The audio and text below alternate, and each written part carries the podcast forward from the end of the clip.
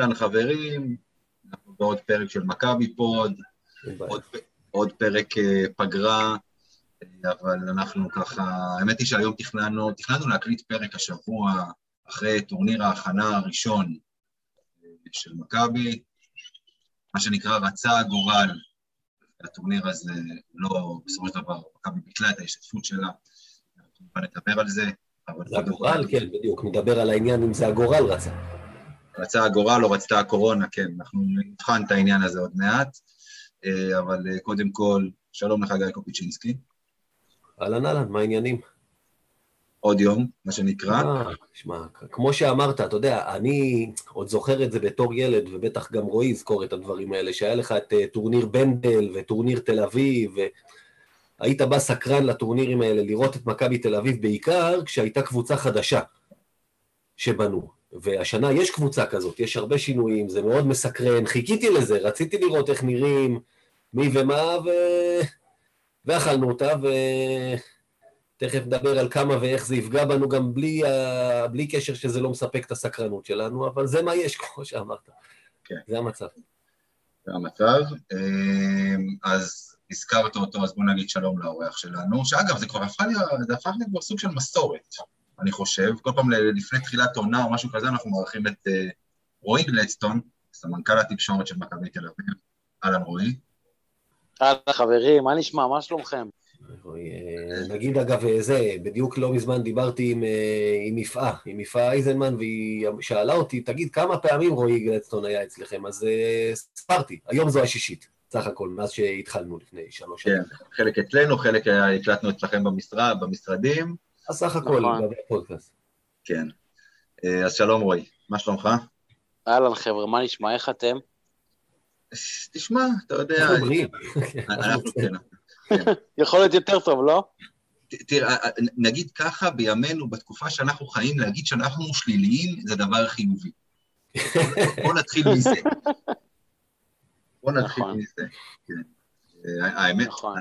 האמת, פעם היו אומרים, אל תהיה שלילי.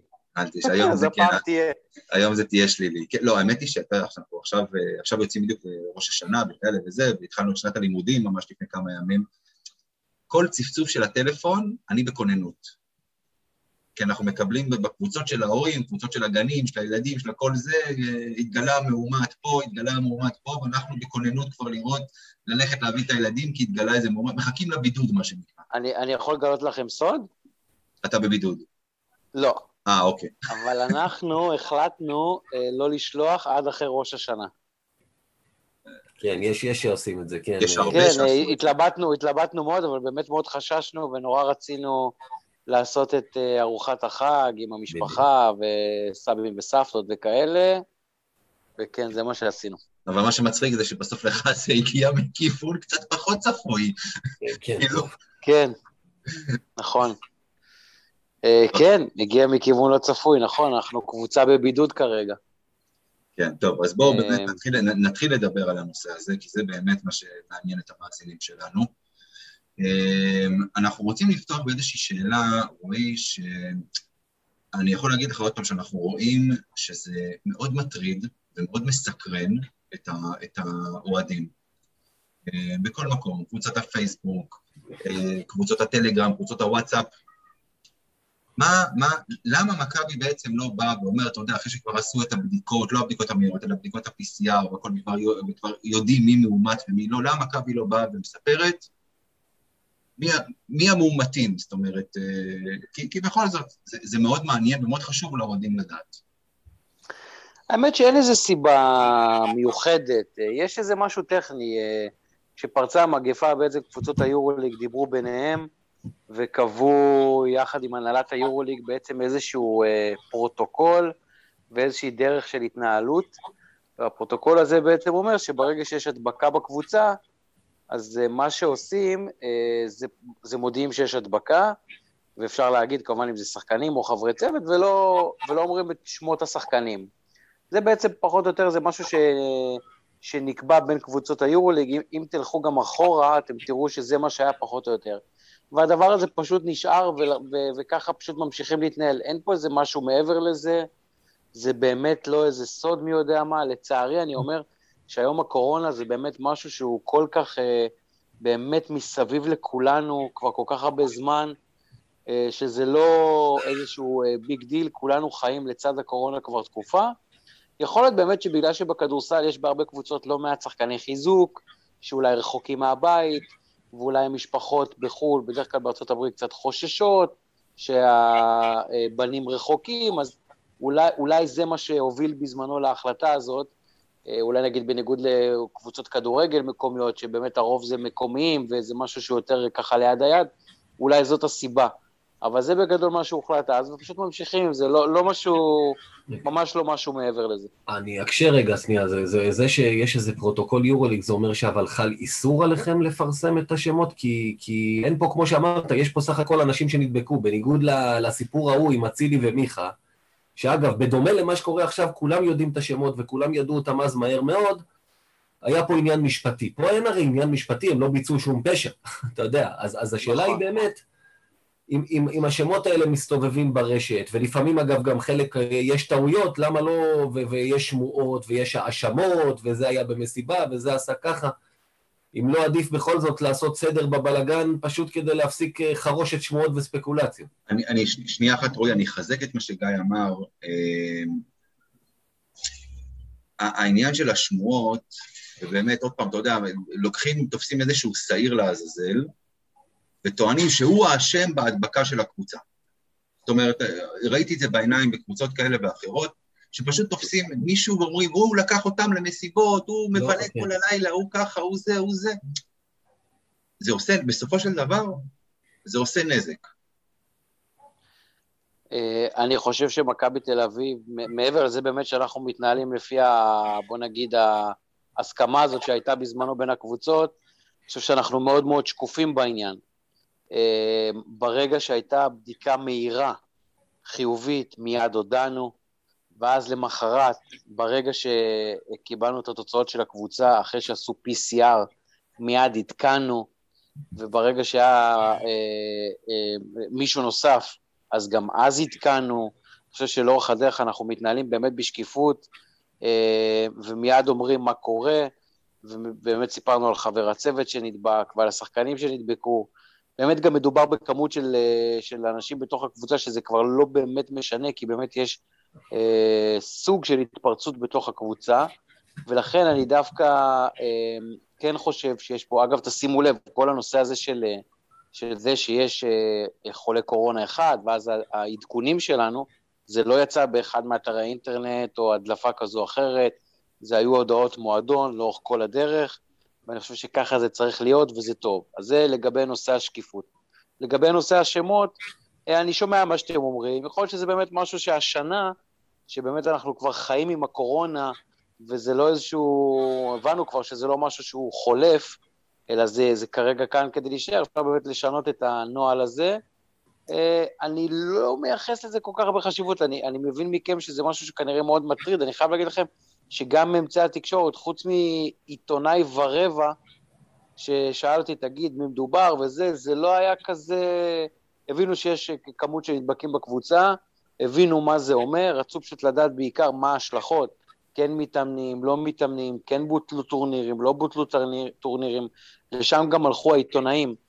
אה, זאת אומרת, באמת לא נתקלתי באיזשהו לחץ או כל מיני בקשות להבין אם זה X או Y. כי הם אה, ידעו, העיתונאים, אני יכול להגיד לך פשוט כי הם ידעו במי מדובר, זה לא כי אה, זה... הם יוצאים מנקודת הנחה שאני יצאתי, אם לא פרסמתם, משמע לא רציתם לפרסם מזה, אז אני אלך לגלות את זה בדרכים שלי, שזה מה שעיתונאי עושה, אתה יודע, זאת העבודה שלו. אז אני חושב שזה... כנראה שגם נראה סביר בעיניהם שלא, באמת שלא פרסמנו שמות, כי עובדה שלא פורסמו בכלי התקשורת. אחרת, אתה יודע, היו מפרסמים. לא, אנחנו, אנחנו לא יודעים מבחינת הפן המשפטי אם יש פה עניין של חיסיון כן, רפואי או משהו כזה. אם אתה מפרסם, אם זה לא פורסם, אם אתה לא מפרסם, בדיוק. אני לא בטוח שהם יכולים לפרסם. כן, אני עוד פעם, אנחנו לא נכנסים פה לפן המשפטי, אני לא חושב שהוא גם רלוונטי. לא, אני די בטוח שזה הפרה של חיסיון רפואי, אם אתה לא הודעת הודעת קבוצה, כמו שעושים בכדורגל כל הזמן, סתם, מכבי חיפה מודיעה שזה חלה בקורונה, זה הלך ככה, אם לא, אתה מפר חיסיון רפואי של בן אדם, הם לא יכולים לפרסם את זה אם לא נתנו להם את המידע. אוקיי, בכל מקרה. אני לא חושב שאתה צודק, אני אגב לא חושב שאתה צודק, אם חס וחלילה שחקן נקט הקרסול באימון או במשחק, אז אתה יכול לפרסם שהוא נקע את הקרסול, זה גם בעיה רפואית.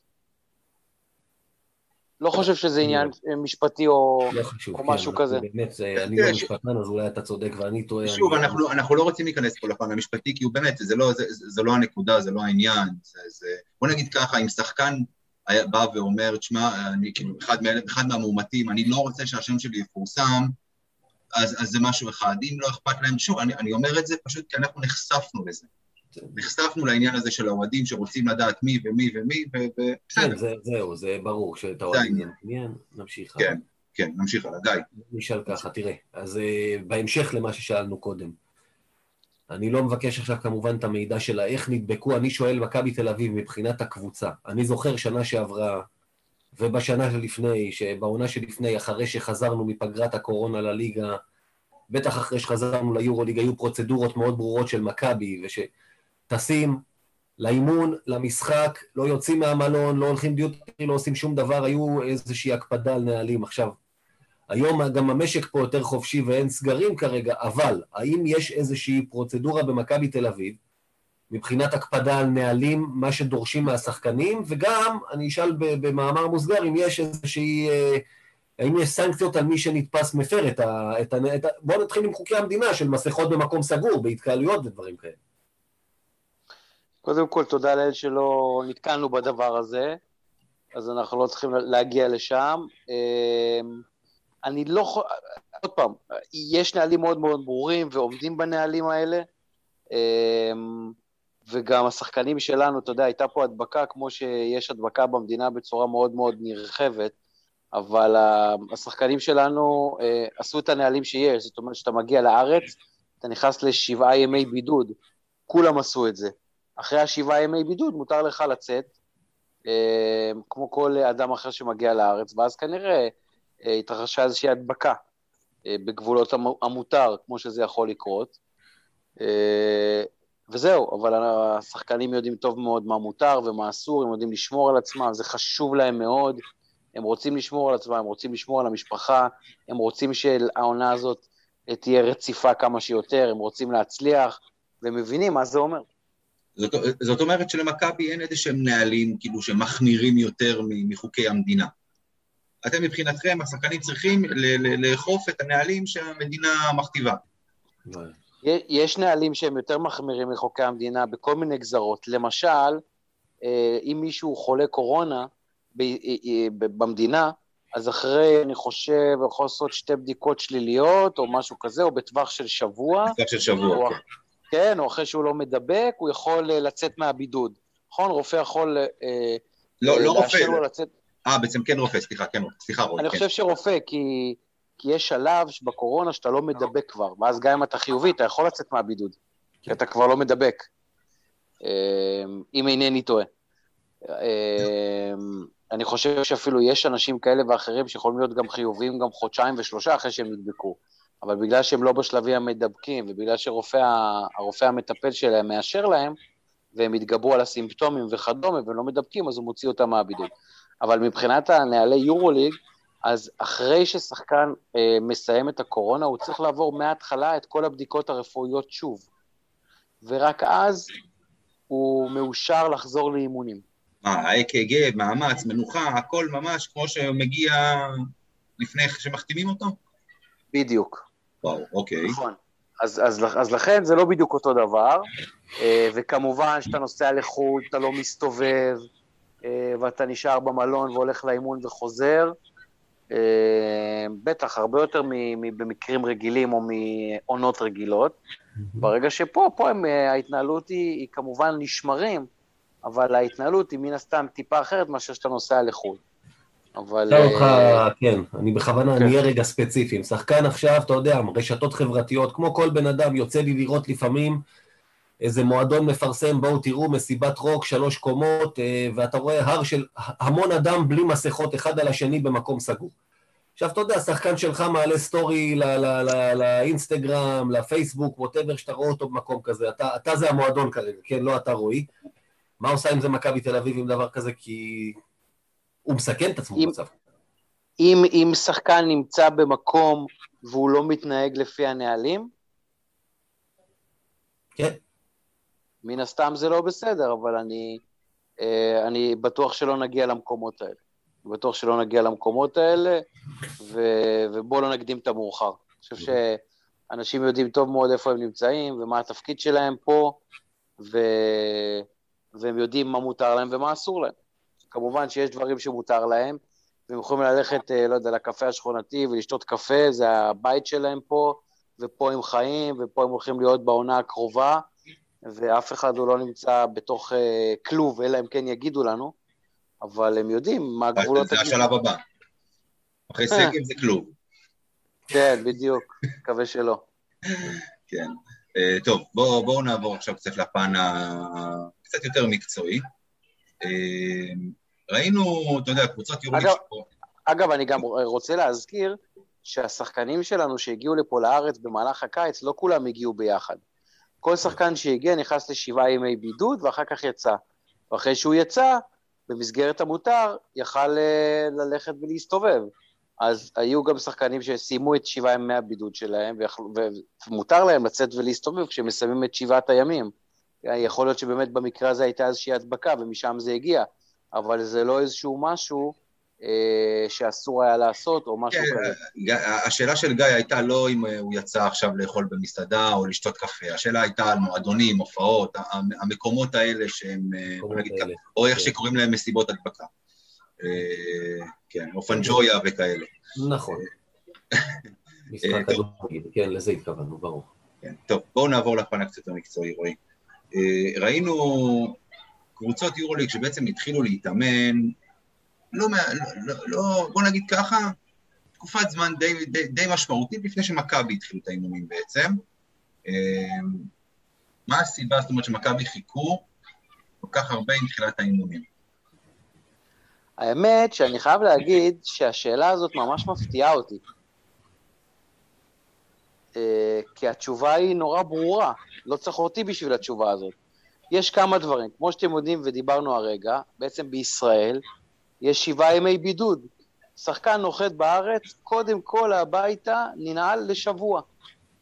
מה שבהרבה מאוד מקומות אחרים, אין את ההגבלה הזאת כרגע. Mm-hmm. אז זה כבר שבעה ימים של הבדל. דבר נוסף, שאגב יותר דרמטי בקיץ הקודם, הוא פחות דרמטי בקיץ הזה, אבל הוא גם קיים, יש איזושהי תקופת זמן מסוימת שאתה צריך לתת לשחקנים לנוח בקיץ. אה, חייבים לקבל לא? פרק זמן. מה זה? חודש, לא? בעיקרון? זה המינימום אה, של פגרה? אתה משתדל לתת קצת יותר, כי אל תשכח גם שכל שנה המשחקים עולים, השנה אנחנו לא, למשל משחקים... אבל, אבל כאילו, מה, מה מבחינת uh, החוק, או... זה, זה, המינימום זה חודש, בגדול, נכון? או שאני זוכר נכון? אני חושב שחודש, אה, אבל, אבל אני, אני חושב שכבר יש איזושהי הסכמה והבנה שמנסים לתת הרבה יותר מזה מכמה סיבות. קודם כל, אה, כמות המשחקים בשנים האחרונות עלתה בצורה מאוד מאוד דרמטית. היום קבוצות יורוליג, קבוצה כמו מכבי תל אביב כבר מתקרבת לכמות המשחקים של, אה, של, של קבוצת NBA.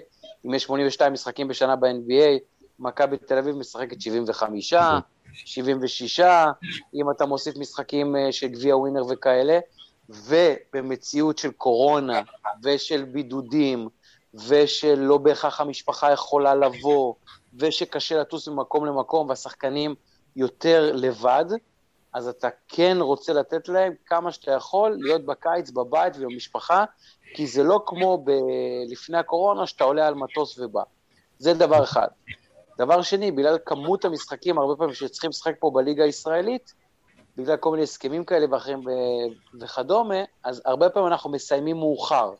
למשל, אם אני פשוט זוכר נכון, המשחק האחרון, למשל באיטליה, היה ב-11 ביוני, בסדרה שם של, אה, אה, של בולוניה. והמשחק האחרון אצלנו היה ב-17 ביוני. כן, אבל, ש... אבל באיטליה זה נגמר ב-4-0, אם נכון, הסדרה הייתה נכון. מתחת... זהו, צריך להגיד, ועדיין, אמיר, אתה יודע מה? כי באיטליה משחקים הטוב משבעה, גם אם זה נגמר בארבע, זה עדיין יותר ארוך מהסדרות שיש כרגע אצלך בחצי גמר והגמר, ועדיין סיימת אחריהם. כן, נכון, טיפול זה טוב משלושה. נכון, נכון, יש לך את השלושה סיבובים, כאילו, את השניים וחצי, שתקרא לזה, יש כל מיני. וזה נכון שאם היו שם הפסדים, נגיד בסדרה באיטליה, זה היה מתארך קצת, אבל, אבל דה פקטו, בסוף בסוף אתה סיימת שישה ימים אחריהם, כן. ועוד שבעה ימים של הבידוד שדיברנו עליו, זה כבר ש... כמעט שבועיים, ופחות או יותר אלה ההבדלים, אלה הפערים שקיימים. תגיד עכשיו... שנתיים אגב סיימנו כמעט עם ה-NBA באותו זמן. נכון, נכון. לפני שנתיים, לא שנה שעברה פגרת קורונה וזה, אני לא מדבר על זה, לפני שנתיים, שהייתה עונה רגילה לפני קורונה, לפני הכל. זאת אומרת, לפני, אה, בעונה ש... ב-18-19. נכון, יש פה הרי בעצם את הסיבוב השלישי, אה, בעצם, שאני לא חושב שיש אותו בעוד מקום. כן, כן, אז, אז, הדברים, אז הדברים האלה הם, הם הדברים שמצטברים לעוד אה, שבוע, שבועיים, שאתם מרגישים אותם טוב טוב עכשיו, ועוד עכשיו בכלל עם ההדבקה שיש לנו. סתם אה, עוד אה, סעיף קטן על השאלה הזו, השיקול של זה שבעצם החצי קבוצה שנשארה בעצם מהעונה שעברה, תכלס בקיץ הקודם לא הייתה להם פגרה. זאת אומרת, הליגה נגמרה פה ב-28 ליולי, אם אני, אם אני לא טועה. נכון. נכון, הגמר זה בדיוק יום ההולדת שלי, יום ההולדת שלי, בגלל זה אני זוכר את זה, הגמר היה ביום ההולדת שלי. לא הייתה להם בכלל פגרה. היה לזה איזשהו שיקול עכשיו, או שאתם מבחינתכם מה שהיה כבר מת ומסתובב? לא, אז אני אומר, תראו, חבר'ה, תקשיבו, השחקנים הם, אה, הם בני אדם, וצריך לחבק אותם, וצריך להבין אותם, והרי כולנו פה חווים משברים בקורונה, וחוסר ודאות, בשלל תחומי החיים. אבל לנו, לכל אחד, יש את מערכת התמיכה שלו, ואת המשפחה שלו, אה, בין עם המורחבת ובין עם המשפחה הגרעינית ואת החברים שלו, אז לא שצריך לרחם, זה ספורטאים מקצוענים, אבל איפה שאפשר לחבק ואיפה שאפשר אה, להבין, צריך לעשות את זה. ואם בעבר אה, משפחות היו יכולות לבוא ולהגיע למשחקים, או פתאום לטוס לאיזה יעד באירופה ולעשות שם כמה ימים ולהיכנס למשחק ולפגוש את, ה, את הספורטאי, אז היום אי אפשר לעשות את זה. ואתה באמת, המגפה הזאת היא יוצרת כזה חוסר ודאות, שאתה גם לא יודע איך תתגלגל העונה. הרי אם אני אגיד לכם שפתאום אה, יהיה איזה סגר או משהו כזה, זה לא יהיה, אולי זה יהיה. ולכן, את הקיץ, מה שאתה יכול לתת, ולהאריך את החופשה, כדי באמת שהם יחוו את המשפחות ויחוו את הבית ויטעינו את המצברים, צריך לעשות את זה, וזה מה שניסינו לעשות. מעולה. קודם כל, תראה, אני חייב להגיד לך שאתה אומר, הופתעת מהשאלה, זאת שאלה שהרבה אוהדים שאלו אותנו, והיה לי חשוב, לנו היה חשוב שישמעו את העמדה שלכם, של המועדון. לא שאנחנו, אני ואמיר, נענה להם מה דעתנו, אלא הנה, העמדה שלכם לא, אז לא, אני כמובן חס וחלילה לא התכוונתי להיות אה, ציני, אבל הנושא הזה של השבוע, בידוד, זה נושא שהוא ידוע לכולם, וגם הנושא של התאריכים, אה, חיפוש קל בגוגל יכול להראות לכולם מתי הליגות האחרות סיימו ומתי אנחנו. אגב, השנה זה לא היה דרמטי בכלל, שנה שעברה זה היה מאוד דרמטי, זה היה פער של חודש. כן. וגם כאלה שיותר, וגם כאלה לא. שיותר שסיימו במרץ. כאלה, כן, של ארבעה חודשים, לא חודש. בדיוק, בדיוק. חזרו, כן. דיברנו על זה עד דק. עכשיו, אה, בוא נגיד ככה. אגב, אם אתם שואלים אותי, אני חושב שבסופו של דבר, אתה, אתה מקבל, מקבל את זה חזרה. זאת אומרת, אם, אם השחקנים הם אינטליגנטים, והם מבינים הכל ויודעים הכל, ואם הם רואים שבא המכבי ובא המועדון ומתאמץ, ורוצה לתת להם עוד כמה ימים, ומבין את המצוקה שלהם, אני חושב שבסוף, בסוף, בסוף אתה מקבל את זה חזרה למגרש. אני אגיד לך איך זה נראה מהצד של האוהדים, מה שאמרת עכשיו, על, כן. על, על הנייר אתה צודק במאה אחוז. מצד האוהדים, אם, אם הקבוצה תצליח, אז המועדון יצא גדול בזה שהוא נתן להם, אם הקבוצה תפסיד ולא תצליח, אז הימים האלה שמכבי נתנה לשחקנים... אז על זה התלוננו. כן, לא, אבל זה נכון, אבל זה נכון, זה נכון, קודם כל זה בסדר גמור, כי זה מה שזה במרכאות התפקיד של האוהדים, הם צריכים להיות מרוצים שטוב, ולהיות לא מרוצים שלא טוב, לא משנה מה הנסיבות, אבל עוד פעם, זה לא באמת עניין בפעם הזאת יותר מדי של רצון של הקבוצה, אלא הנושא של אה, דלתא של מתי שסיימנו את העונה הקודמת, ועוד הדרישה של המדינה לשבעה ימי בידוד ששחקן נוחת. בפועל, בפועל, השבוע הזה לכאן או לכאן, זה לא מה שיגרום להצלחה או כישרון של הקבוצה. זה, זה... אין ספק שהרבה יותר דרמטי זה מה שקורה עכשיו. בדיוק. שההתפרצות הזאת, בגלל ההתפרצות הזאת, עשינו בעצם כרגע רק אימון אחד כולנו ביחד. וביטלנו מתוך שלושה טורנירי הכנה, ביטלנו שניים. נכון. לצערנו, אין ספק שזה מאוד מאוד דרמטי יותר מכל אה, דבר אחר. יפה, וזה מביא אותי בדיוק לשאלה הבאה. אתה, איך אתה, אתה מכיר את נשואים פלוס, לא את הגרסה הישראלית, הגרסה המקורית האמריקאית, שאף אחד לא יטעה. רועי בשנתון שלנו פחות או יותר. פחות או יותר, לכן, אני אומר, זה תמיד מזכיר לי שאל בנדי היה אומר איך הכל, לא משנה מה, בסוף המזל הרעש לא יתפוס אותו. וכל הזמן דיברנו על זה, איך אחרי שנים של פתיחה מחורבנת, עם משחקי חוץ קשים על ההתחלה, אתה מקבל הגרלה, סדר משחקים שמאפשר לך, על הנייר, סוף סוף לפתוח בצורה נורמלית ולא ליצור בור. ויש טורנירי הכנה שנקבעו וכל היעדים מרוצים בניגוד לשנה שעברה על כל המגבלות, הנה יש לנו גם הכנה, ואז זה הגיע ואתה אומר כזה את ה-of course של אל בנדי כזה, ואומר הנה אכלנו אותה, אז אוקיי, אמרת. נפגעה... והענן שנמצא בדיוק מעל הבית שלו, ורק עליו... את הגשם ואת הברקים, בדיוק. אז הנה, ההכנה נפגעה, זה ברור לכולנו. יש למכבי תל אביב עכשיו איזושהי תוכנית או משהו כזה שאמרו, דרך לפצות על הפגיעה בהכנה באיזושהי צורה, ברור שאי אפשר, זמן שעובר לא יחזור, אבל יש איזשהו משהו בזמן שנשאר. תראה, דוקטור גיא מורג בדיוק עובד עכשיו על תרופה לקורונה. לא, זה עזוב, אבוד, אני אומר, אבל... לא, כן. ואבי ביטון עובד על מכונת זמן, להחזיר את הזמן אחורה. כן. אה, תראו, אני אגיד לכם, קודם כל, ברגע שאתה נכנס לתוך קבוצת כדורסל ולתוך מועדון כדורסל, אתה מבין מהר מאוד שיש הרבה מאוד דברים שלמועדון יש השפעה עליהם, והם יכולים לפעול לגביהם, ויש הרבה קירות, ויש הרבה דברים שאין לך השפעה עליהם. ואתה צריך להתרכז בדברים שיש לך השפעה עליהם.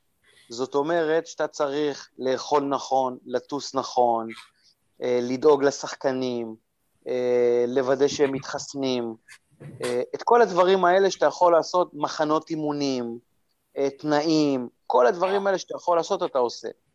ואם קורה משהו שאין לך שליטה עליו, כמו מה שקרה, זה קיר, אין לך שליטה על זה. אז זה, זה קודם כל דבר ראשון. ברגע שאת כל הדברים שהם בשליטתך, אתה מצליח למצות עד תום, זאת אומרת שזה טורנירי, אגב, זה לא היה רק שלושה טורנירי הכנה, גם היינו אמורים להיות באיזושהי עיירה ליד סלוניקי במחנה אימון. זאת, זאת אומרת, זה לא היה רק משחקים, אלא היינו אמורים להיות שם ולהתגבש שם, ו, וזה גם כמובן בוטל.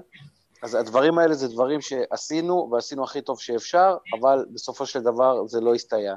אז, אז מה שלגבי השאלה שלך, אם יש איזושהי תוכנית, ברגע שקורה לך דבר כזה, אתה, אתה חי די מהרגע להרגע, אבל כן, אנחנו גם מנסים כן מקווים לעשות את טורניר ההכנה האחרון, טורניר ינאקופולוס, שזה טיסה ב-17 לספטמבר והטורניר הוא 18-19, טורניר שפנתנייקוס מארחת. כן. אני מאוד מקווה שכן נוכל לעשות את הטורניר הזה, זה דבר אחד. ודבר שני, לנסות לקבוע לנו עוד איזה משחק, שניים, משחקי הכנה בארץ, עוד לפני גביע ווינר, בעקבות הטורנירים שביטלנו והמשחקים שאיבדנו. אז זה, זה מה שאנחנו מנסים לעשות עכשיו. אבל עוד פעם, קודם כל אנחנו רוצים שכמה שיותר מהר באמת השחקנים שנדבקו יוכלו לחזור לפעילות, זה הבסיס להכל. רועי, רק להבהרה, כרגע מי מהנדבקים, אה, יש מישהו, לא ניכנס לשמות, מתוך החמישה שחקנים, מי מהם סובל מתסמינים גם? אה, קלים מאוד, יש מישהו שסובל מתסמינים קלים מאוד. אני אגב חושב שזה באמת תודות לחיסון, שבאמת כל הקבוצה מחוסנת, כן. ולכן אני מניח שה... תסמינים, יש כאלה שאין להם, ומי שיש אז זה משהו די קל, אה, ואני מאוד מקווה שזה יישאר ככה. טוב, אה, אנחנו שואלים לך את השאלה הזאת כל שנה כשאנחנו מארחים אותך. אה, ולפני, בעונה שלפני, בקיץ שלפני העונה, שהתפרצה הקורונה, בעונה המטורפת הזאת שהייתה לנו, אתה אמרת שאנחנו נהיה בפלייאוף. עונה 19-20 אתה מתכוון. 19-20, כן, כן. אמ, אמרת שנהיה בפלייאוף, רועי. ולא היינו בפלייאוף, כי לא היה פלייאוף.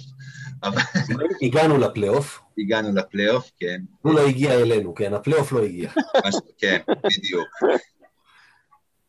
העונה, אם עכשיו, אתה יודע, עכשיו אני, אני מקשה עליך, כי אתה יודע, אה, הקבוצה שנבנתה על הנייר, זו קבוצה שלחלוטין יכולה להגיע לפלייאוף, אם ההכנה הייתה מתקיימת כמו שצריך. עכשיו, מה שנקרא, הכל התחרבש. העונה יהיה פלייאוף או, או, ש... או שבוא נגיד ככה, לא. אם, אם כל מה שקורה כאן ועכשיו בהכנה הלקויה הזו בגלל ההתפרצות של הקורונה לא יהיה פלייאוף, זה ייחשב ככישלון מבחינתכם? מבחינת המערכת? עוד פעם, תראה, אני לא יודע, אתה יודע, המונחים האלה של כישלון. המטרה שלנו היא לעשות פלייאוף, בוודאי. אני חושב שאנחנו יכולים לעשות פלייאוף. ברור שההכנה וכל מה שקורה עכשיו, זה פגיעה מאוד מאוד קשה בהכנה, בהכנה שלנו ובתחילת הדרך. ובאמת לדברים יש דינמיקה. אבל מה שכן, אני חושב שיש לנו גם צוות מקצועי עם ניסיון, אה, גם משנים קודמות וגם בכלל. כל שנה שעוברת אתה רואה אנשים יותר רעבים, יותר מבינים.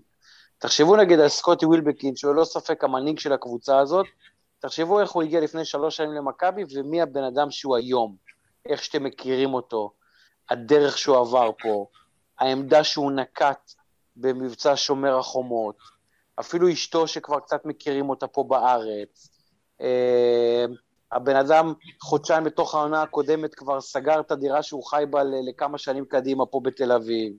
זה, אני חושב שיש איזשהו סוג של בשלות ובגרות של שחקנים, שאני חושב שהדבר הזה יעזור לנו להגיע לפלייאוף השנה.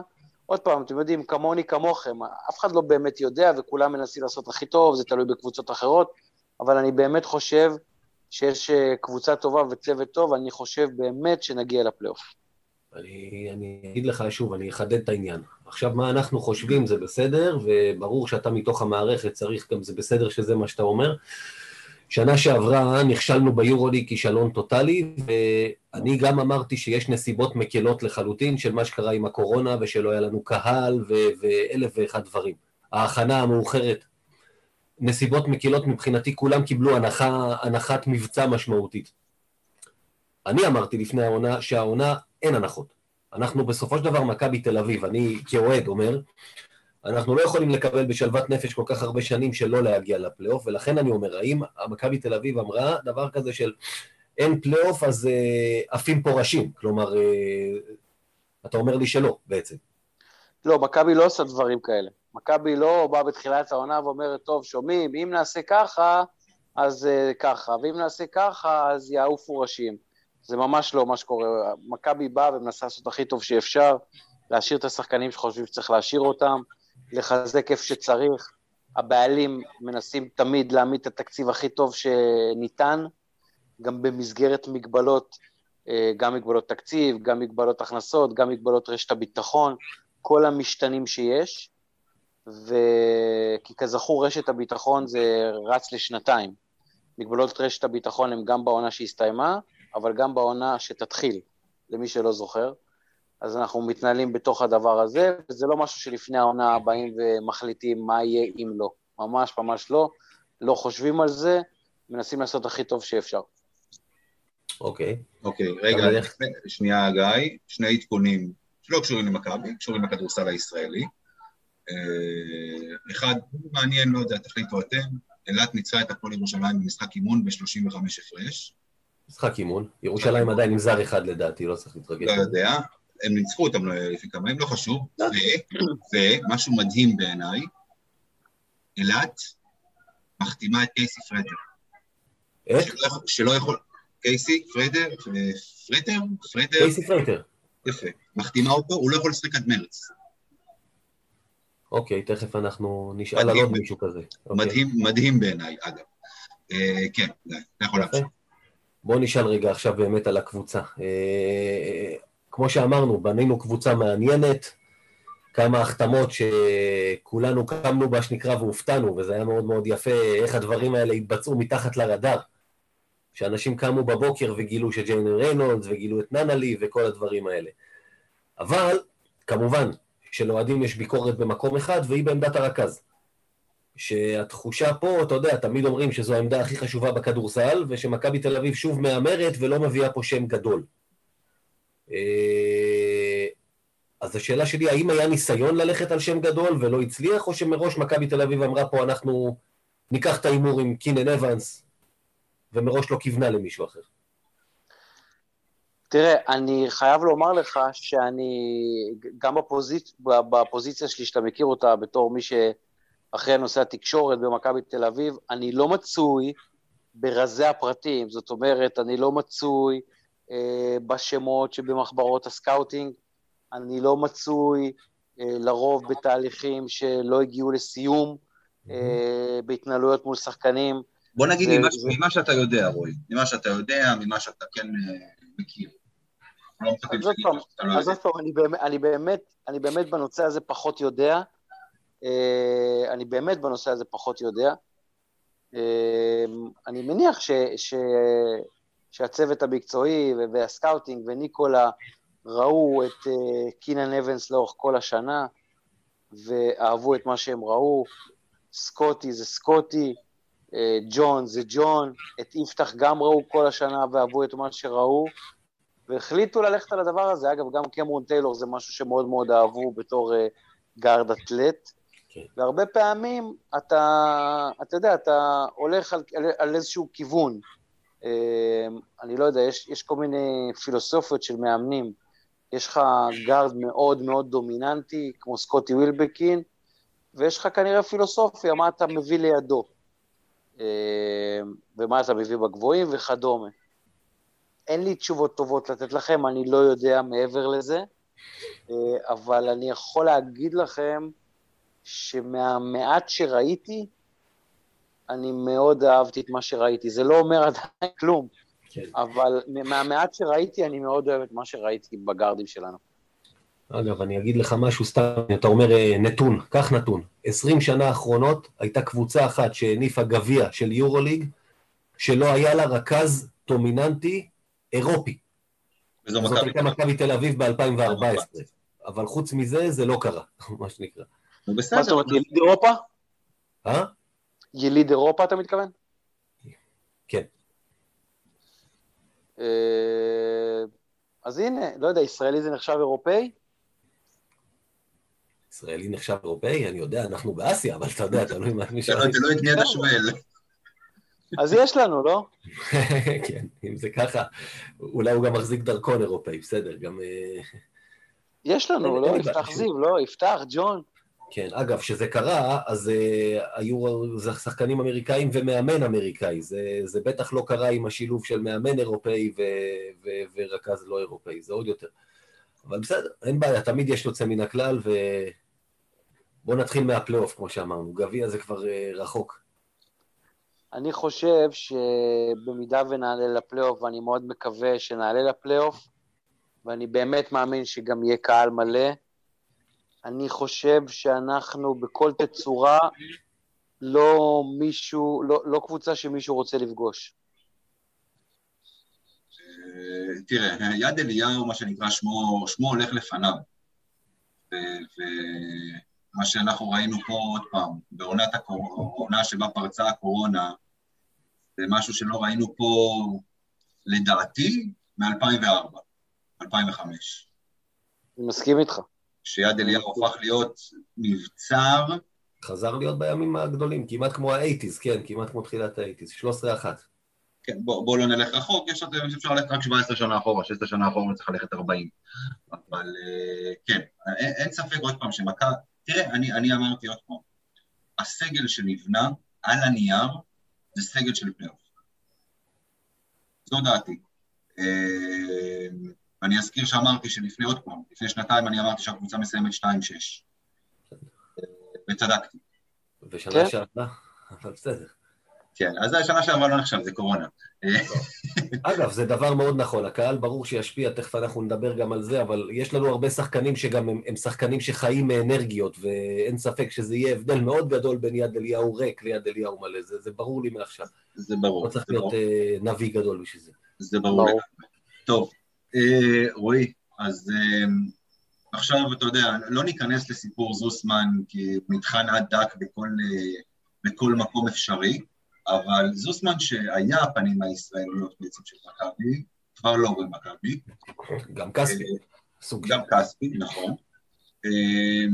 על מי מכבי בונה בעצם את הפנים הישראליות שלה, כי זה משהו שאנחנו יודעים שחשוב למכבי, או לפחות למישהו אחד בהנהלה של מכבי, יותר מלכל השאר. גם להרבה אוהדים. לא, לא, ברור, אני מדבר מבחינת המועדון. מדבר מבחינת המועדון נטו. ברור לכולנו ששמעון מזרחי הוא זה שעדיין, זה עוד פעם, לא שזה לא חשוב לדיוויד או, או לכל אחד אחר מהנהלה, אבל שמעון מזרחי הוא יותר דומיננטי ויותר חשוב בעניין הזה, הישראליות של מכבי תל אביב. מי הפנים של מכבי, הישראלי ה... שיהיה הפנים של מכבי בעונה הזו? קודם כל אני רוצה להגיד משהו, אני חושב שלמכבי, בטח לשמעון מזרחי, ברור, אני חושב שלכל מכבי תל אביב הנושא הזה מאוד מאוד חשוב, ואני חושב שמכבי וההנהלה מוכיחים את זה לאורך השנים. אני חושב שמכבי תל אביב ידעה לעשות הרבה מאוד מאמצים תמיד כדי להביא את הישראלים הכי בכירים, ואנחנו גם כמובן לא נכנסים לעניינים כלכליים, אבל גם תמיד ידע לשלם להם סכומים מאוד מאוד גבוהים כדי להביא אותם. אה, לפעמים סכומים שגם לא אה, היו גבוהים משמעותית מהצעות אחרות שהיו לאותם שחקנים. אז אה, אולי איזושהי הנחת רווחה, ש, או איזושהי מחשבה שלמכבי השחקן הישראלי לא חשוב, זה כמובן לא נכון, זה מאוד מאוד חשוב.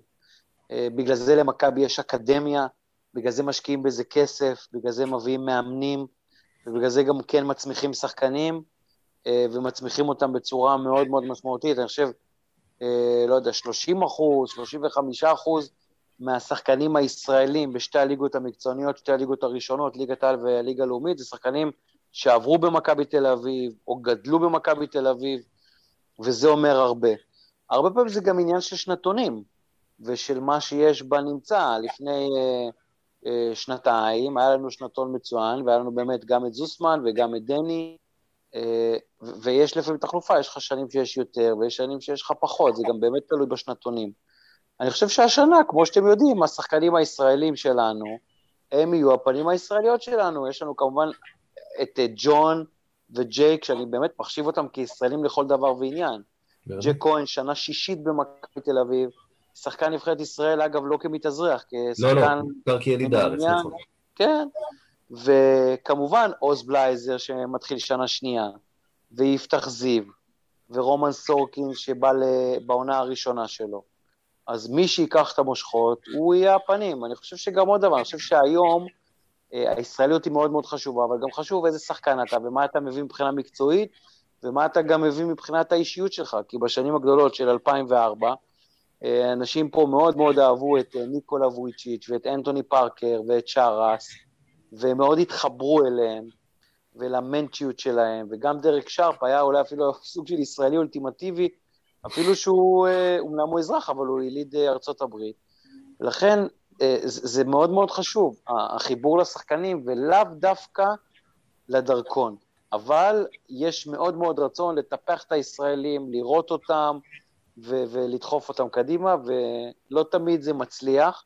כי זה צריך גם כמובן לבוא בקורלציה למה שקורה על המגרש. מאוד קשה לשחק במכבי תל אביב, מאוד קשה לשחק ביורוליג, הליגה השנייה בטבעה בעולם, וזה קשה, ולא תמיד יש אה, מצליחים להשתלב, ולא תמיד מצליחים לעמוד ברמה, אבל זה משהו שהוא מאוד מאוד חשוב למכבי תל אביב, ותמיד יישאר חשוב. כן, אני אגיד לך טיפה בעניין שאני מסתכל על הישראלים, אוקיי, יש חמישה ישראלים שהם ישראלים בכירים.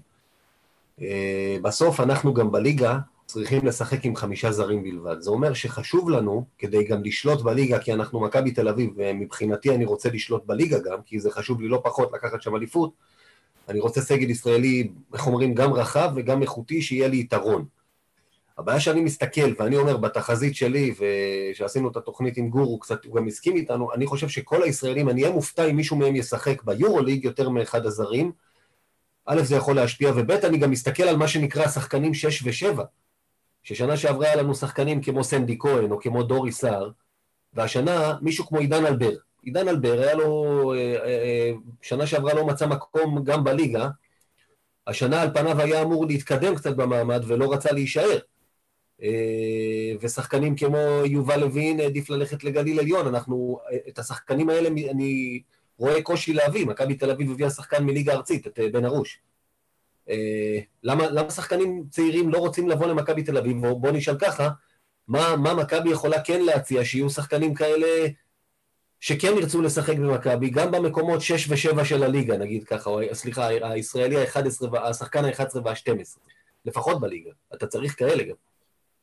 כן, קודם כל, תראה, אתה יודע, זה, זה, באמת, זה באמת שאלה טובה ושאלה חשובה ושאלה מעניינת, זה באמת שאלה מאוד מאוד מקצועית, ששוב, אה, אני לא יודע לשים את האצבע אה, בנושא המקצועי, אני באמת לא הכתובת. אני יכול להגיד לך שמבחינת מדיניות מועדון, יש בהחלט מדיניות של לנסות ולתת לשחקנים הישראלים את הבמה ולתת להם את הביטחון. אה, עוד פעם, הזכרת פה שמות, אני לא רוצה להיכנס לפרטים, אבל יכול להיות שזה דבר נכון לשחקן כמו יובל לוין, לא להיות במכבי תל אביב השנה, אולי, ולבוא עוד שנה, עוד שנתיים, עוד שלוש, יותר מגובש, ואז לתת את שלו. יכול להיות, יש הבדל מאוד גדול בין מכבי תל אביב ללחץ, לצרכים ולמה שמכבי רוצה להשיג, לבין קבוצות אחרות. לפעמים זה עובד יותר ולפעמים זה עובד פחות, שיש לך שחקנים ברמה של יובל זוסמן ודני אבדיה, ואחורה השחקנים שהיו, זה עובד יותר. שיש לך שחקנים שאולי עוד לא מספיק בשלים, זה עובד פחות. אה, וזה בסדר, זה בסדר עם שחקנים שגדלים במכבי, אה, יכולים לצאת לקבוצות אחרות ולחזור. גם יובל היה במכבי רעננה בליגה הלאומית וחזר. אה, אני לא יודע, אתה חושב שלמשל יובל לוין, כי הזכרת אותו, הוא צריך להיות השנה במכבי תל אביב לדעתך, או שאולי עדיף שיהיה באמת בגליל לא בטוח, אבל לגביו אני לא בטוח. לגבי עידן אלבר, שהשנה יכול היה להיות סתם השחקן ה-11 בליגה, כן, הייתי רוצה לראות אותו נשאר. אני גם יודע שיש לו את הקווליטי כמו כליאה נהדרת מבחוץ. שנה שעברה לא קיבל הזדמנות, אז אתה יודע, להגיד על בשלות, אולי בצדק, כי היו יותר טובים ממנו. השנה, שוב, יש לי חמישה ישראלים פלוס חמישה זרים בליגה זה עשרה, אני רוצה בתור מכביסט גם שחקן 11 טוב, שיהיה לי יתרון גם של רוחב ועומק על פני הקבוצות. והוא שחקן כזה, למשל. הנה, הוא דוגמא. כן, אבל אם אתה... אני לא הסוכן שלו או משהו, לא מדבר מטעמו. תראה, אם אתה קצת נכנס לפרטים, ועוד פעם, אני עושה איתך הכי פרי סטייל שיש, כי באמת אני לא, ה... אני באמת לא הסמכות המקצועית, ואני לא יודע ברזולוציות המקצועיות, אבל אני יכול לחשוב איתכם בקול רם. אם אה, השנה, למשל, יש לנו, אה, אני מקווה שאני לא מפספס מישהו פתאום, יש לנו חמישה גארדים, נכון? יש לנו סקוטי, יש לנו אה, קמרון טיילור, יש לנו קינן אבנס, יש לנו ג'ון די, ויש לנו יפתח. Mm-hmm. יש לנו חמישה גארדים, ממש prop, אה, proper גארדים. כן. אז אני לא יודע איפה בעמדה, ב, ב, אתה יודע, היית מביא את עידן אלבר כשישי, אני לא יודע, וגם, האם היית אומר לי, טוב, אז אולי לא היינו צריכים להביא את יפתח זיו ולהמשיך עוד שנה עם עידן אלבר? אני לא, לא, לא יודע. לא או שאתה אומר, או שאתה אומר, גיא, מכבי צריכה לחתוך את ג'ון די, ולהשאיר את עידן אלבר, אני לא יודע, ולכן יש תיאוריה, ויש בסופו של דבר דה פקטו. אם אתה משאיר שחקן כמו עידן, שאגב, אישיות, התנהלות, כישרון, באמת, מדהים, אה, גם הוא וגם יונתן אטיאס, באמת התאהבתי בהם שנה שעברה, אה, ואין לי ספק שגם יגיעו ימים שהם יחזרו למכבי, אבל בסופו של דבר, כשאתה הולך על המשימות שלך, ושאתה הולך להתמודד בפיזיות ובאגרסיביות של היורוליג, ורק לפני חמש דקות אמרתם לי שאנחנו חייבים להגיע לפלייאוף. אז אתה צריך לקחת את ההחלטות. היום למכבי תל אביב יש שני גארדים בכירים ישראלים, זה יפתח וג'ון. אני לא בטוח שמקצועית יש מקום לגארד הישראלי שהוא כבר יהיה השישי והשלישי מבחינת הישראלים. וצריך לחשוב על זה. אין מקום לכולם. אוקיי. Okay. עכשיו, אה, אני רוצה להתייחס במשהו אחד, משהו שגור שלף אמרנו בפרק האחרון אה, שהקלטנו. בוא נגיד ככה, תרומתו של גור שלף למכבי תל אביב היא ידועה לכולם. חד משמעית. אבל הוא אמר, גם הוא ציין שמכבי לא יודעת להיפרד מכוכבי עבר. והייתי שמח כן לשמוע את מה יש לך בעצם, שוב, כפה של מכבי תל אביב בעצם היום, ומה יש לך להגיד על זה? תראה, אני חושב שהרבה פעמים, אה, קודם כל, אני מאוד מאוד, קודם כל, כל מה שגור שלף אומר צריך לכבד אותו מאוד, מעבר לזה שהוא איש אדיר ואינטליגנט, והוא באמת אישיות, ו- וקפטן מכבי תל אביב, וקפטן נבחרת ישראל, והיה בפנים, והיה בחוץ, וצריך, כל דבר שאישיות כזאת, הוא יושב ואומר, צריך להקשיב לו. ובכלל, כל איש כדורסל שבא ואומר ונותן את התובנות שלו, צריך להקשיב ולקחת מזה את הדברים ו- ולהפנים ולכבד. זה קודם כל. אני חושב שיש פה איזשהו קונפליקט שהוא תמיד יהיה, כי מבחינה מקצועית, כשצוות מקצועי מחליט ששחקן מסוים הגיע שעתו אה, ללכת, ושהוא לא יכול לתרום יותר, אז בעצם נשאלת השאלה, האם להשאיר אותו בגלל שהוא אישיות, אגדה, אה, you name it, ואז זה גם מצב מורכב, כי נגיד יש לך שחקן שהיה אישיות במכבי תל אביב, היית משאיר אותו, אפשר גם לחזור למקרה לשנה האחרונה אולי של דרק שרפ, יש, יש אין ספור דוגמאות. האם אתה משאיר מישהו שהוא באמת אגדה במועדון, או מישהו שבאמת עשה המון דברים, ואתה משאיר אותו כדי להיות שחקן, שלא יודע, אולי בסיטואציה מסוימת לא מתלבש ביורוליג, או מתלבש אבל לא משחק? אני לא יודע.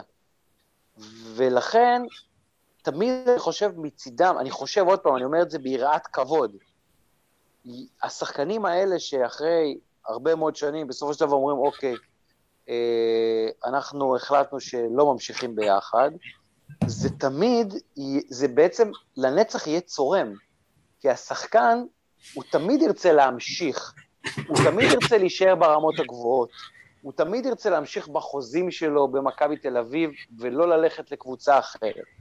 ולכן אני מניח שלנצח כנראה תהיה את התחושה הזאת. עכשיו, אם אני גם מסתכל קצת אחורה, אני רואה בהרבה מאוד מקרים שמכבי באמת יצאה מגדרה כדי לכבד את השחקנים ולכבד את האגדות האלה. בין אם זה דרק שרפ, השנה, השנתיים האחרונות שהוא קיבל כשחקן, ואחר כך כעוזר מאמן. בין אם זה גור עצמו, שהיה מנהל קבוצה אחרי שהוא פרש. דורון ג'אמצ'י, שעד היום נמצא במועדון, הוא סמנכ"ל שיווק ומכירות. ברד ליף היה עוזר מאמן אחרי ששיחק. ברד ליף היה עוזר מאמן. אולסי פרי, עד היום פעיל במחלקת הנוער, אה, ומחבקים את אולסי פרי. טל בורשטיין היה עוזר מאמן שנה אחת, מאוד אהבו אותו, והוא, והוא העדיף אה, לעזוב, הוא, הוא לא רצה, כן. והוא החליט שזה לא בשבילו, אבל במערכת מאוד מאוד רצו שהוא יישאר. אה, אלון בן זקן, שהיה שחקן מכבי כמובן, היום מנכ"ל מחלקת הנוער. זאת אומרת, אני חושב שמכבי תל אביב כן יודעת לשמור אנשים במערכת, ו- וכמובן ניקולה וויצ'יץ', שהוא הספורט דירקטור שלנו, היא כן יודעת לשמור אנשים במערכת, זה נכון שלפעמים היו פאולים, וזה נכון שלא תמיד יש גם מספיק מקום לכולם. תראו, אנחנו לא הליגה, אנחנו בסך הכל קבוצה אחת, ויש למכבי, תודה לאל, כי מכבי זה מועדון מפואר, יש הרבה מאוד אגדות, כן. ואי אפשר כנראה אה, להציע לכולם איזשהו תפקיד או, או, או משהו כזה, אבל היית צריך שלוש קבוצות שונות של מכבי, כמו שדיברו על מכבי ב', מכבי א', היית צריך באמת מכבי א', ב' וג' כדי לתת לכולם תפקיד. תחזיר את מכבי דרום תל אביב, מכבי דרום, כן, אולי שם. אה, כן, כן, אז אני גם חושב שעוד פעם, אני פחות רוצה להיכנס לאופן פרטני, אבל גם שחקנים שבאמת הייתה התלבטות לגביהם, ובסופו של דבר הם עזבו, אה, אז לאחר שהם עזבו והם המשיכו לשחק, הם בעצם לא נשארו ברמת היורוליג. זאת אומרת, זה לא שחקנים שעזבו את, אני מדבר שחקנים שמכבי, לא שמכבי רצתה, כמו נגיד יובל, שמכבי רצתה להמשיך איתו, והוא העדיף לנסות אה, ולהצליח בקבוצה אחרת שזה בסדר. אני מדבר על שחקנים שמכבי החליטה שזהו, אז הם לא נשארו ביורוליג. זאת אומרת, זה לא שמכבי החליטה לשחקן שהוא לא ממשיך, ואז הוא הלך לברצלונה, או לריאל מדריד, או לבסקוניה, או למילאנו. בדרך כלל השחקנים האלה הלכו לקבוצות קטנות יותר ולליגות אחרות, בין אם זה היורו-קאפ או בין אם זה לשחק בצ'מפיונס ליג של פיבה.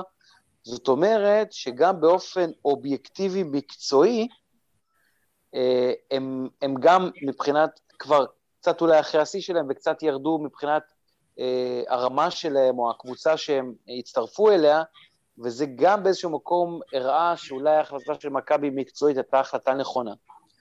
עכשיו, יכול להיות שאתם באים ואומרים, ואומרים, חבר'ה, תקשיבו, יש במכבי אגדות, שגם כשמקצועית המאמן או הצוות המקצועי מחליט שהם כבר לא uh, צריכים להיות בין ה-12, עדיין צריך להשאיר אותם, כי הם X, כי הם Y, כי זה השם שלהם, זה כבר uh, דיון. Uh, אבל זה גם דיון שצריך לשאול, כי גם אם מכבי תבוא לשחקן שהיא חושבת שהוא לא ב... כרגע לא צריך להיות בין ה-12, ו- ומתוך כבוד תיתן לו חוזה, אני לא יודע אם השחקן רוצה את החוזה הזה. אני לא יודע אם הוא רוצה להיכנס לארבע דקות ביורוליג, או שלוש דקות ביורוליג, אחרי ששחקן כזה או אחר הניף את גביע אירופה. אה, ולכן אני חושב שצריך לתת למכבי יותר קרדיט על ההתנהלות שלה מול השחקנים אה, שעוזבים. אני רק אגיד שלפרוטוקול אני לא הסכמתי עם גור בעניין הזה, ואמרתי שנה שעברה שדווקא הרגיש לי יותר מדי בדברים מסוימים שוב, לפי פרסומים, יותר מועדון חברים מאשר צריך, וזה מביא אותי לשאלה הבאה על שחקן שבוא לא נייפה את הדברים. מבחינת האוהדים היה קונצנזוס גדול שהוא לא צריך להמשיך במכבי תל אביב, ובנוסף הוא גם נפצע, מה שגרם לעניין הזה אפילו להיראות קל יותר. אני כמובן מדבר על דרגן בנדר. מצד אחד לא ראיתי את השם שלו שאתם פרסמתם למשל את המספרי גופיות של הקבוצה, לא ראיתי אותו מופיע בסגל. מצד שני גם לא היה איזה תודה רבה על שירותיך בנדר. ויש פרסומים, למשל של משה ברדה בוואן, שמכבי ממשיכה איתו. אה, אין כלום רשמי ממכבי, מה הסטטוס שלו? הסטטוס שלו מאוד פשוט, דרגן בנדר לא במכבי תל אביב, הוא לא חלק מהסגל של מכבי תל אביב, והוא לא okay. קיבל אוקיי. חוזה. אה, אני חושב שאתה תסכים איתי, גיא, שאם בזמן שהאיש, הבאמת אגב מקסים הזה, הוא באמת איש מדהים, שתדעו, כן. אה, והוא מאוד אוהב את ישראל ואת מכבי, אם היינו אומרים לו תודה רבה דרגן בזמן שתופרים לו את הברך בבית חולים, זה נראה לי חסר רגישות ולא לעניין.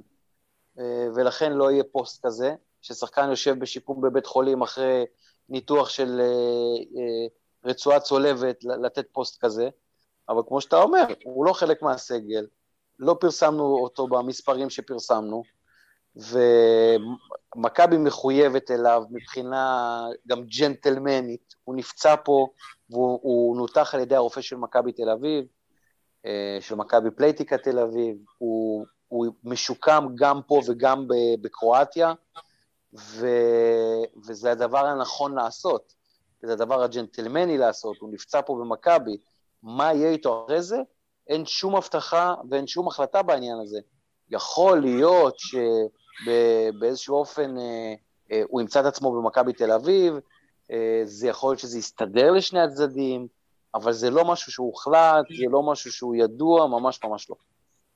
הוא לא מחויב למכבי בשום צורה עם השיקום הזה והכל, כלומר, אחרי שמכבי עוזרת בשיקום, הוא מבחינתו אין שום בעיה שילך סתם לבסקוניה, למילאנו, ווטאבר? אין שום נכון. מבחינתו? אוקיי. נכון. אוקיי.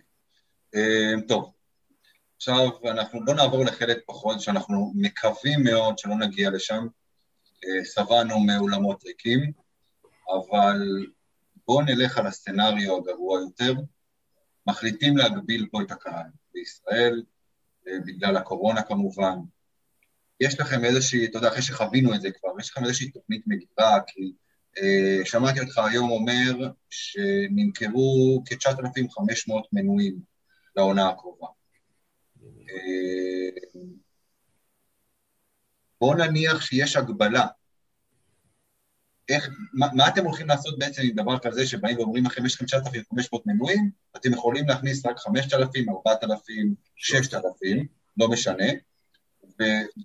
ובנוסף לזה, כאילו, אה, בעצם מבחינה כלכלית, איך, זה, איך דבר כזה ישפיע על מכבי? אם, שוב, במידה ותהיה הגבלת קהל. זה מסוג, קודם כל, תודה אנחנו נמצאים בערך שלושה שבועות אה, למשחק היורוליג הראשון, וזה כבר די קרוב, ואין הגבלת קהל, אז אני מאוד מקווה שככה זה אה, יישאר. תכלס, אה, לפעמים במידה מסוימת זה רק מפחיד אותנו יותר, כי כל הזמן דיברנו על זה שבתחילת העונה שהתחילו לדבר על זה, אמרנו שיגבילו עכשיו, כדי שעד לפתיחת היורוליג המספרים ירדו ונוכל לשחק, אתה יודע. כן, לא, אבל... שזה לא תמיד עובד ככה, עד שפותחים לוקח זמן, אחרי לסגור זה קל ולפתוח זה קשה. כן, היורוליג כבר מתחיל עוד שלושה שבועות, ואני דווקא שומע ביום יומיים האחרונים אנשים ממשרד הבריאות שמדברים על בלימת התחלואה. ועל כל ה... ועל האפקטיביות של החיסון השלישי, אה, אז, אז זה משהו שהוא חשוב לשמוע. אני חושב שזה מסוג הדברים שעד שאתה לא יודע את כל הנתונים ואת כל המשתנים, אתה לא יכול לדעת. זה שליפות, ולכן אתה יכול להתנהל ולקבל החלטות ולהבין מה קורה רק כשיש לך את הנתונים. אה, אתה אומר 5,000, אם יהיה רק 5,000, מה זה אומר 5,000?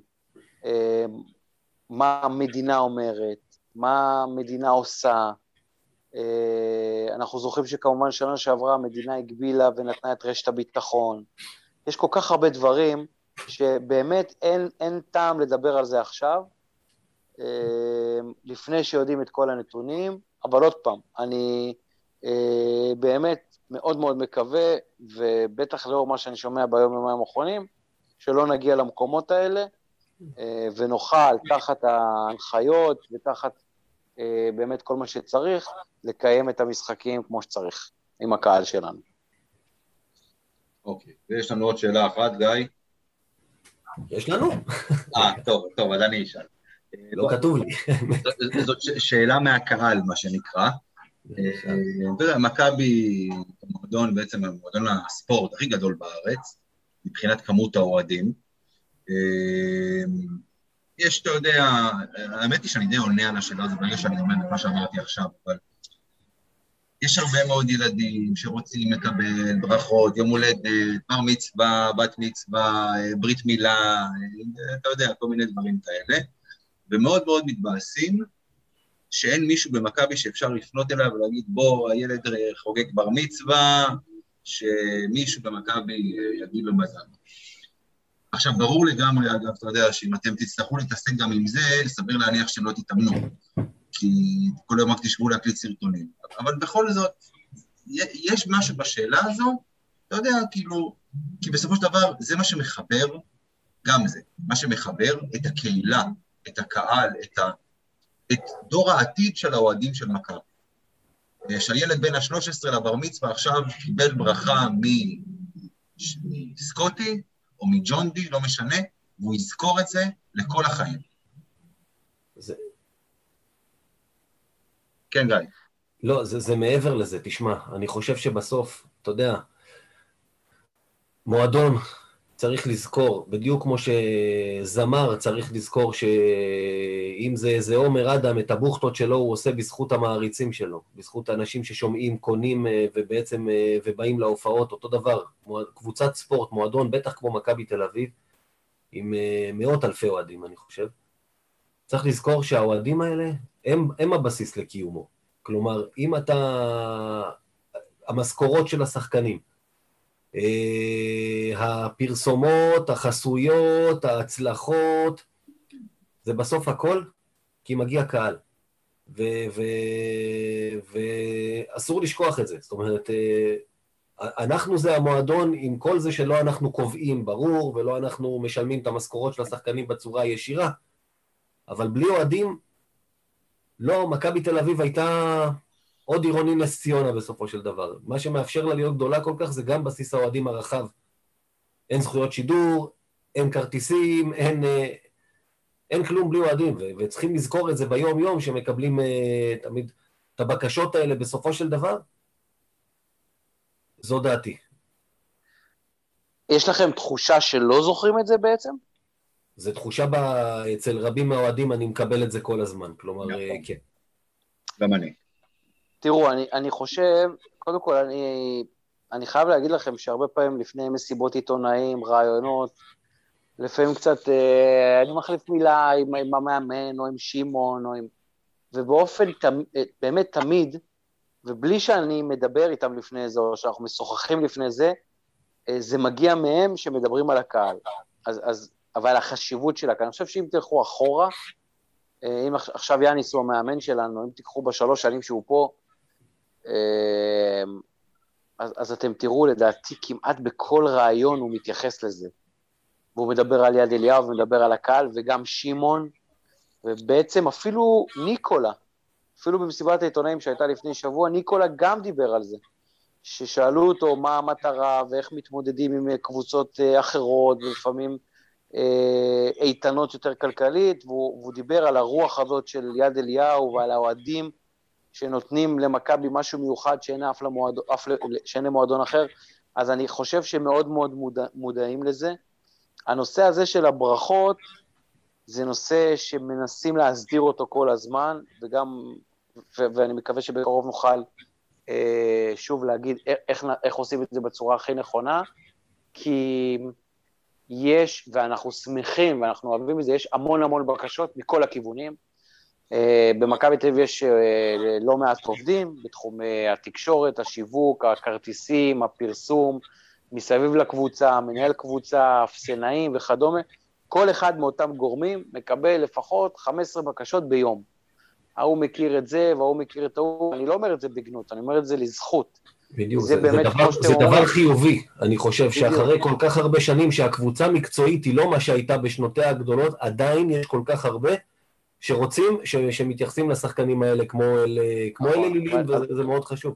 אז אני אומר, אני אומר את זה, אני מדבר, אני אומר את זה לזכות, אבל אנחנו מנסים באמת לעבוד בצורה הכי מסודרת שאפשר, כי זה לא רגע שאתה בא ואומר, אה, טוב, רגע, סקוטי, בוא, בוא תעשה לי רגע איזה ברכה, זה שנייה, או ג'ון, בוא תעשה רגע ברכה, זה שנייה, כי בגלל באמת הכמויות, ואם תעשו את המכפלות, ועוד פעם, אני אומר את זה בצורה חיובית, זה, זה, זה, זה הכוח של מכבי, וצריך לעשות הכל כדי שכל ילד שרוצה ברכה יקבל את הברכה. חד משמעית, אין פה שאלה בכלל. רועי, אני אתן לך, אה, אני אתן לך טיפ. אבל, יש פה, אבל יש פה עניין, אני רק אסיים, יש פה איזה עניין אה, פונקציונלי, שצריך לדעת להסדיר את זה ולעשות את זה בצורה הכי נכונה ובזמנים שנקבעים, כי הקבוצה יש לה לוח זמנים מאוד מאוד ברור, אה, ואם זו קבוצה שמשחקת 75 משחקים בשנה, ושתבינו, נטו, לדעתי שליש מהזמן החבר'ה האלה בכלל לא בישראל. הם או באוטובוס, או במטוס, או בחו"ל. ויש פה המון המון משימות והמון מחויבויות, והן כל שנה הולכות ועולות. ולכן צריך למצוא את הנוסחה. אז לכן אני גם מבקש ממי שלא תמיד מצליח להגיע ולקבל את הברכה, זה לא חס ושלום כי לא אכפת, אלא כי באמת זה לא תמיד, זה קשה, זה קשה אה, להספיק את הכל ולהגיד כן לכולם, ו, וזה לא תמיד מצליחים, אבל, אבל זה לא משום סיבה אחרת. אני באמת אומר לכם שאחרון השחקנים מבין את החשיבות, ואנחנו עושים הכל כדי להסדיר את זה וכדי כן אה, להגיד כן תמיד. אני אתן לך טיפ, שהשנה גיליתי את זה, כשלבן שלי הגדול היה מולדת ארבע, אה, ליובל המבולבל, יש סרטונים ביוטיוב עם כל השמות הכי נפוצים בעברית, שהוא אומר, אתה תחפש, תרשום יובל, למשל דניאל, מזל טוב, תמצא ברכה של יובל מבולבל לדניאל, ואומר לו מזל טוב ליום ההולדת. תעשו אותו דבר, ואז יהיה לכם את זה שמור, ותוכלו לשלוח. את ההצעת ייעול, טוב זה. יש לנו את זה, אמיר. גדול. חוץ מזה, חוץ מזה, תשמע, יש עכשיו שחקנים מאומתים, הם בבתים, הם לא עושים כלום, שיקליטו, שיקליטו, מה אכפת לך? עכשיו, במאסה, כן, את כל השמות, פתח ספר דפי זהב, כל השמות שרצים לך שם לגמרי. יש שם דפי זהב אגב, אני אין לי מושג, יש כזה דבר עדיין. לא, ספר כבר באמת. אני יכול להגיד לכם שגם יש לנו שאיפה שהברכות יהיו פרטניות. ברור, ברור. ואישיות, ומשתדלים אפילו לנסות, אתה יודע, כשאפשר לשאול אם יש איזשהו תחביב או איזה משהו שמאפיין את הילד כדי שהשחקן יוכל לזרוק איזו מילה טובה. אה, איתי, בהצלחה בשיעורי האנגלית, ודוד, שמעתי שהצטרפת לחוג כדורגל, תעזוב את זה, בוא לשחק כדורסל, וכל מיני כאלה. כן. אה, אבל אה, זה באמת צרות טובות. תשמע, אני, אני, אני אומר לך באמת עוד פעם, מה, מה, מהניסיון האישי שלי, של אחיין שלי שחגג בר מצווה ממש לא מזמן, והבאנו לו, והוא שחקן כדורגל, הבאתי לו ברכות של שחקני כדורגל, וזה כל כך עשה לו את זה. בטח. זה, זה, זה, אתה, אתה, אני לא צריך ללמד אותך ולהגיד לך כמה שזה עושה את זה לילדים. אמ, באמת תנסו למצוא את הדרך, כי זה, זה, זה דור העתיד של האוהדים של מכבי, בסופו של דבר. ברור. אה, אני, קודם כל אני שמח שהעליתם את זה עוד פעם, ואני בטח גם אביא את זה, מה שנקרא, הביתה, ואנחנו נדבר על זה בתוך אה, מכבי. אבל אה, גם ללא קשר לזה, אנחנו יודעים את זה ומודעים לזה, ו, וזה מאוד מאוד חשוב לנו. מאוד מאוד חשוב לנו. אמ, וזהו, ואני מקווה שבאמת ננסה כמה שיותר. טוב. Uh, טוב, אנחנו כהרגלנו חרגנו מהזמן שהקצבנו, uh, אז אנחנו נסיים כאן את הפרק. אז uh, רועי גלדסטון, סמנכ"ל התקשורת של מכבי תל אביב, קודם כל תודה רבה. תודה רבה. תודה רבה לכם, אני מקווה ש... שקצת uh, ביארתי כמה מהשאלות וככה קצת פיזרתי ערפל במה שיכולתי.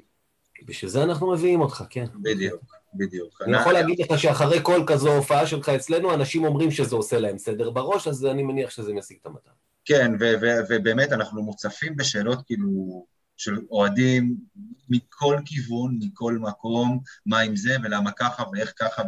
אגב, אה, שאלה אחרונה. עלו, אמרו שיש משחקי אימון, כאילו אמרו, אתם התקנתם שיש משחקי אימון בעצם נגד אילת ובני הרצליה, נכון?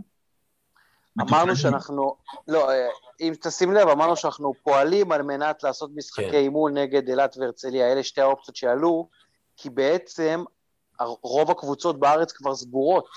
כן. משחקי אימון נקבעים מראש, ולנו קרה מה שנקרא בלת"ם, אז כבר לא נשארו תאריכים, ולא כך נשאר לנו נגד מי לשחק, כי בעצם הקבוצות כבר סגרו את, אה, את משחקי ההכנה שלהם, לכן מאוד קשה למצוא. אז, אז זאת אומרת, אתם עובדים על זה, אין תאריך ספציפי עדיין, אין... אה, כי, כי אני יכול להגיד לך שעובדים חושבים שיום שישי הזה יש משחק אימון. לא, איפה, איזה, מה פתאום, לא, לא, לא. אז אני אומר, אנחנו הודענו שאנחנו פועלים על מנת לעשות משחקי אימון נגד אלעד והרצליה, ואנחנו בודקים את האפשרות הזאת, וברגע שזה ייסגר, אז אנחנו נודיע כמובן, ואנחנו נגיד, ובואו נראה שבאמת נוכל, אתה יודע, כרגע, כרגע זה בעיה. כן. אבל uh, אנחנו אופטימיים, אתה יודע, אנחנו מכבי. אנחנו תמיד יודעים לחזור מהקבר, אנחנו תמיד יודעים לעשות ניסים. זה כל הכיף, לא? כן, זה לגמרי. רק חבל שבדרך... אם זה היה רגיל, אם זה היה רגיל והכל היה דופק כמו שעון, מה זה, אתה יודע? כן, אבל רועי, אנחנו כבר, אתה יודע, אני, גיא כבר עבר את גיל 40, אני חוגג 40 בקרוב, הלב לא נהיה חזק יותר. לא, אני באמת אמרתי, בגלל מכבי, לפי החשבון שלי, אני כבר חייב, חייב לאלוהים כמה שנים, מה שנקרא. אני לא יודע כמה שנים אנחנו עוד, יש לנו עם השנים שיורדות לנו, אתה יודע, צריך כן. להתחשב עם החזרות מהקרן. כן, טוב.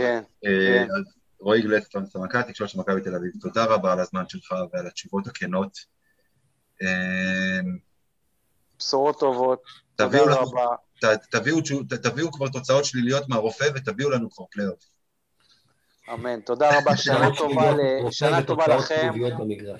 שנה טובה לכם ולכל אוהדי מכבי פלייטיקה תל אביב ומועדון הכדורסל מכבי תל אביב בכל הגילאים, בכל הגזרות, ורק שיהיה טוב לכולם ובריאות. תודה רבה, רועי, חג שמח, שנה טובה לכולם. ביי, להתראות חבר'ה. ביי ביי, רועי. ביי ביי. אה, גיא קופיצ'ינסקי, תודה רבה לך. שיהיה גם לך שנה טובה, חג שמח, רק בריאות, בלי בידודים, uh, תהיה שלילי. וגם לכם, לכל ה... שלילי בתוצאות ושנהיה חיוביים בפודקאסט, זה מה שחשוב, ששם נהיה חיוביים. נכון. אה, ולכל המאזינים שלנו, ולכל אוהדי מכבי תל אביב, וגם לאלה שלא אוהדי מכבי תל אביב, ובטעות מאזינים לנו. לכל... גם להם, גם להם, שנה טובה, רק בריאות, חג שמח. ועוד מעט, עוד מעט, עוד מעט תתחיל העונה, ואנחנו נחזור אה, להקליט בצורה מסודרת. יאללה מכבי. יאללה מכבי.